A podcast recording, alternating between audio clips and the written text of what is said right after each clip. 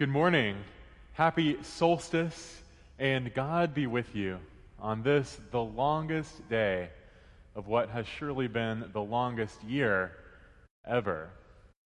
As a friend recently commented, uh, he said that uh, telling his spouse he'd be making dinner from the pandemic rations because he forgot to get groceries before the police curfew uh, was classified under things he never imagined saying. But here we are.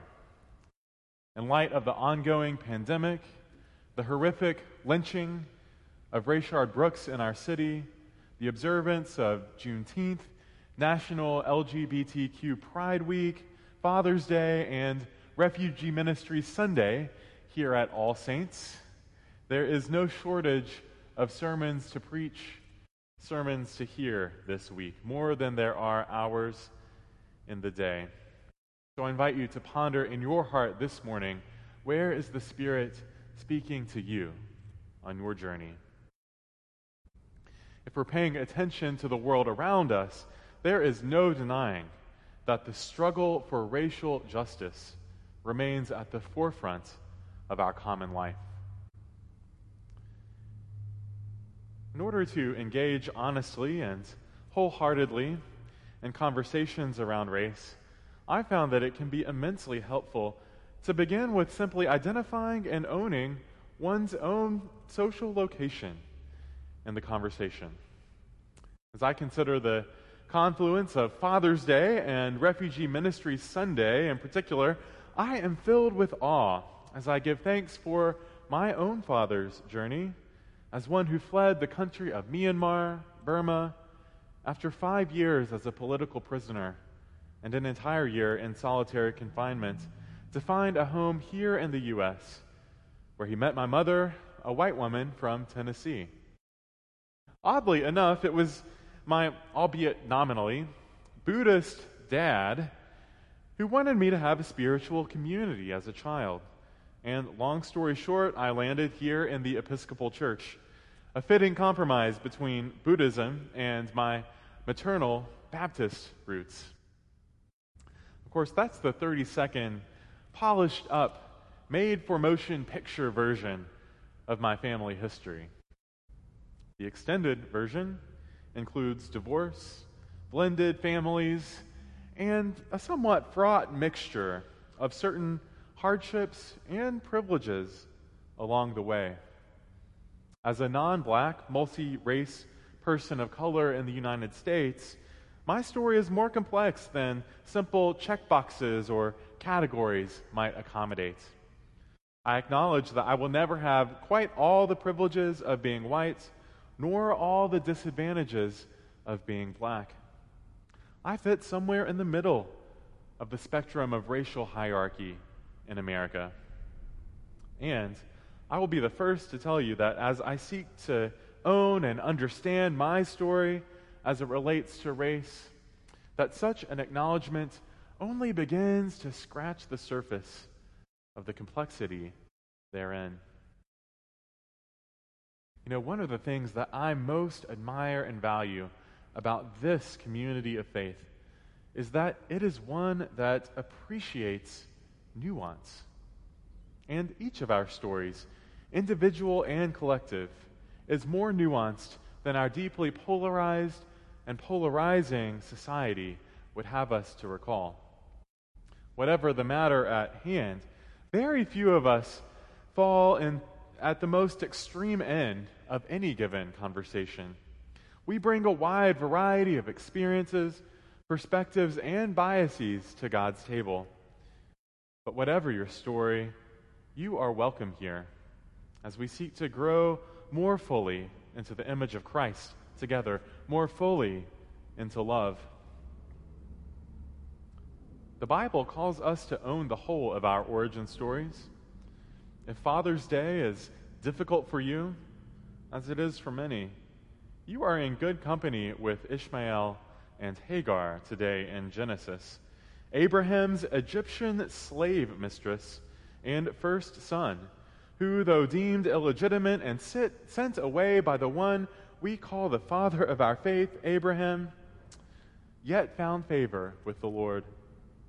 surely a comfort and assurance on this Refugee Ministries Sunday, in which we denounce xenophobia in all its forms, and in particular the Islamophobia, which continues to degrade and oppress so many of our Muslim siblings, the spiritual descendants of Ishmael, with whom, though despite our real differences, we ultimately share one God who is Father, Mother, Maker of us all.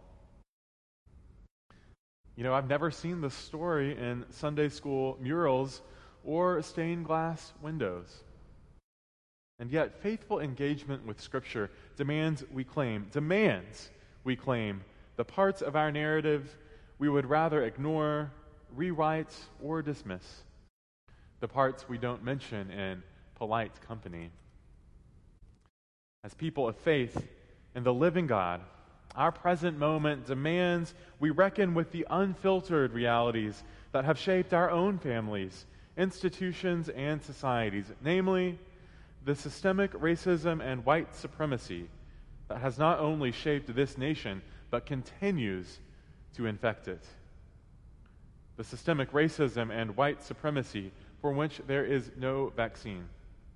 None are fully immune.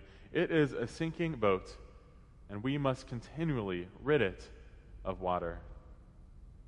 As Americans, we must ask what does it mean to inhabit a nation built by the unpaid labor of captured and enslaved Africans on stolen land, with repercussions we continue to experience in the overwhelming, overwhelming disparities of educational, medical, civic, and economic resources available to black communities in contrast to whites? as COVID has so starkly illustrated.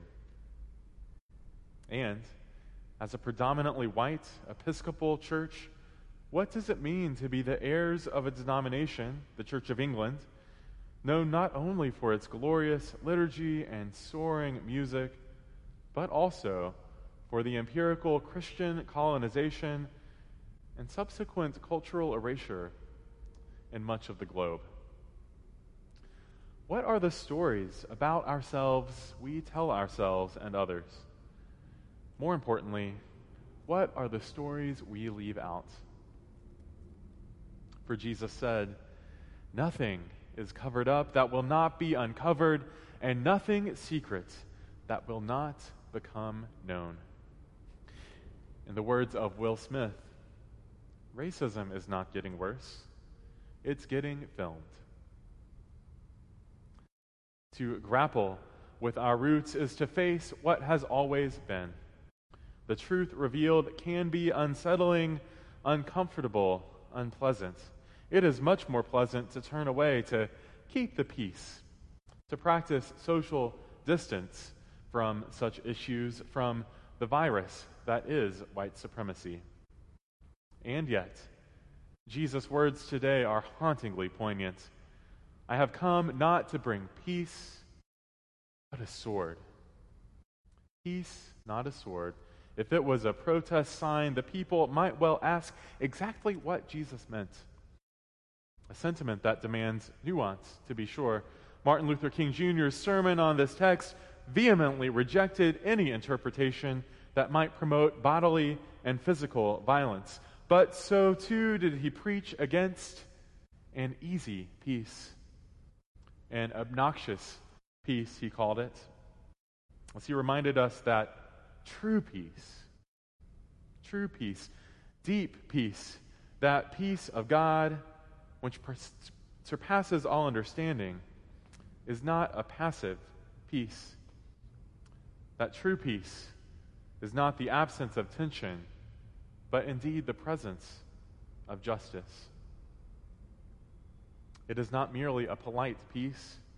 It takes work, it takes courage, it takes commitment, it takes practice. For practice makes peace. A reminder that as much as we miss the smiles and hugs, I wonder if passing the peace in person might have not come just a bit too easily before the pandemic. Not peace, but a sword. And the result? Man against father, daughter against mother, one's foes will be members of one's own household. Many of you know this pain all too well. I have heard your stories. I've heard your frustration and sadness and lament as you've sought to avoid or overcome estrangement while still speaking truth and seeking that deep peace with and among those you love the most. Still speaking the sacred truth that all lives cannot matter until black lives matter, because black lives matter to God. The beginning of this chapter in Matthew starts with Jesus commissioning his disciples for a service learning project as they are sent out to heal, to cast out demons, to offer peace, to travel together two by two with empty hands and open hearts, freely giving and freely giving themselves away along their journey, to be witnesses to the kingdom of God at hand to practice their way into the deep peace of God. This is the work we too have been given to do. This is what it looks like to follow Jesus. Sent out like sheep among wolves, Jesus says it is daunting work, it is scary work, but Jesus gives us everything we need. Most of all, He gives us His very own presence. True to character, Jesus echoes the angels in His consistent encouragement do not be afraid. Do not fear. Do not be afraid, especially, especially of one another. You know, most of us don't come to church, if we're honest, because we're seasoned social activists looking for a place to ground our activism. There are far more credible institutions than the church if that's what we were primarily looking for. No, most of us, I think, are here because at some point, somehow, God has come to us through friendships, through community, through music, through hymns, through healing, in communion, through whispers in our heart. And I pray that God might touch each of us afresh, even this day. Jesus says, though, that what God has spoken to you in whispers, now shout it from the rooftops. Don't keep it to yourself. God wants to turn our faith inside out. That love, that peace, that the justice we have known might flow from our hearts as believers like a mighty river, Scripture says. We might be called to some hard conversations in the days ahead, some confrontation, some discord on the road, we will wonder whether it is worth it. I had a beloved seminary professor who would often remind us that if our Christianity isn't costing us something, then it isn't Christianity.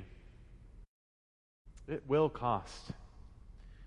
And it's only worth it if God is real in our lives. Our passage ends today with what I believe is the heart of Jesus' message. Those who find their lives will lose them, and those who lose their lives for my sake will find it. For Rayshard's sake, for George's sake, for Ahmaud's sake, for Breonna's sake, for Jesus' sake. Who will you live for? What will it cost? Ultimately, Jesus asked us for everything. None of us are there yet. But little by little, as we trust God to open our hands and open our hearts just a little more each step of the way, we can practice our way into a hope and a peace and a love that lacks nothing. There's a reason the writer of Hebrews likened the Christian life to an athlete running a race because our kingdom muscles, our peace muscles, take training just a little further, a little heavier, a little faster, a little more each time as we grow together into the full stature of Christ. As we seek to continue the challenging, imperfect, often uncomfortable work of dismantling racism in our world, I believe that God is inviting us to more. What that looks like for you, I don't know. It could be as simple as conversations with family members or elected officials. It could be as drastic as a change of direction in your career or intentional lifestyle changes that empower you to draw your circle even wider, even more diverse. Just a shade braver, our friend Dr. Catherine Meeks is fond of saying. Whatever it looks like, I pray that we may have grace to hear God this day and take just one step further on the journey towards the endless day of God's kingdom come. Amen.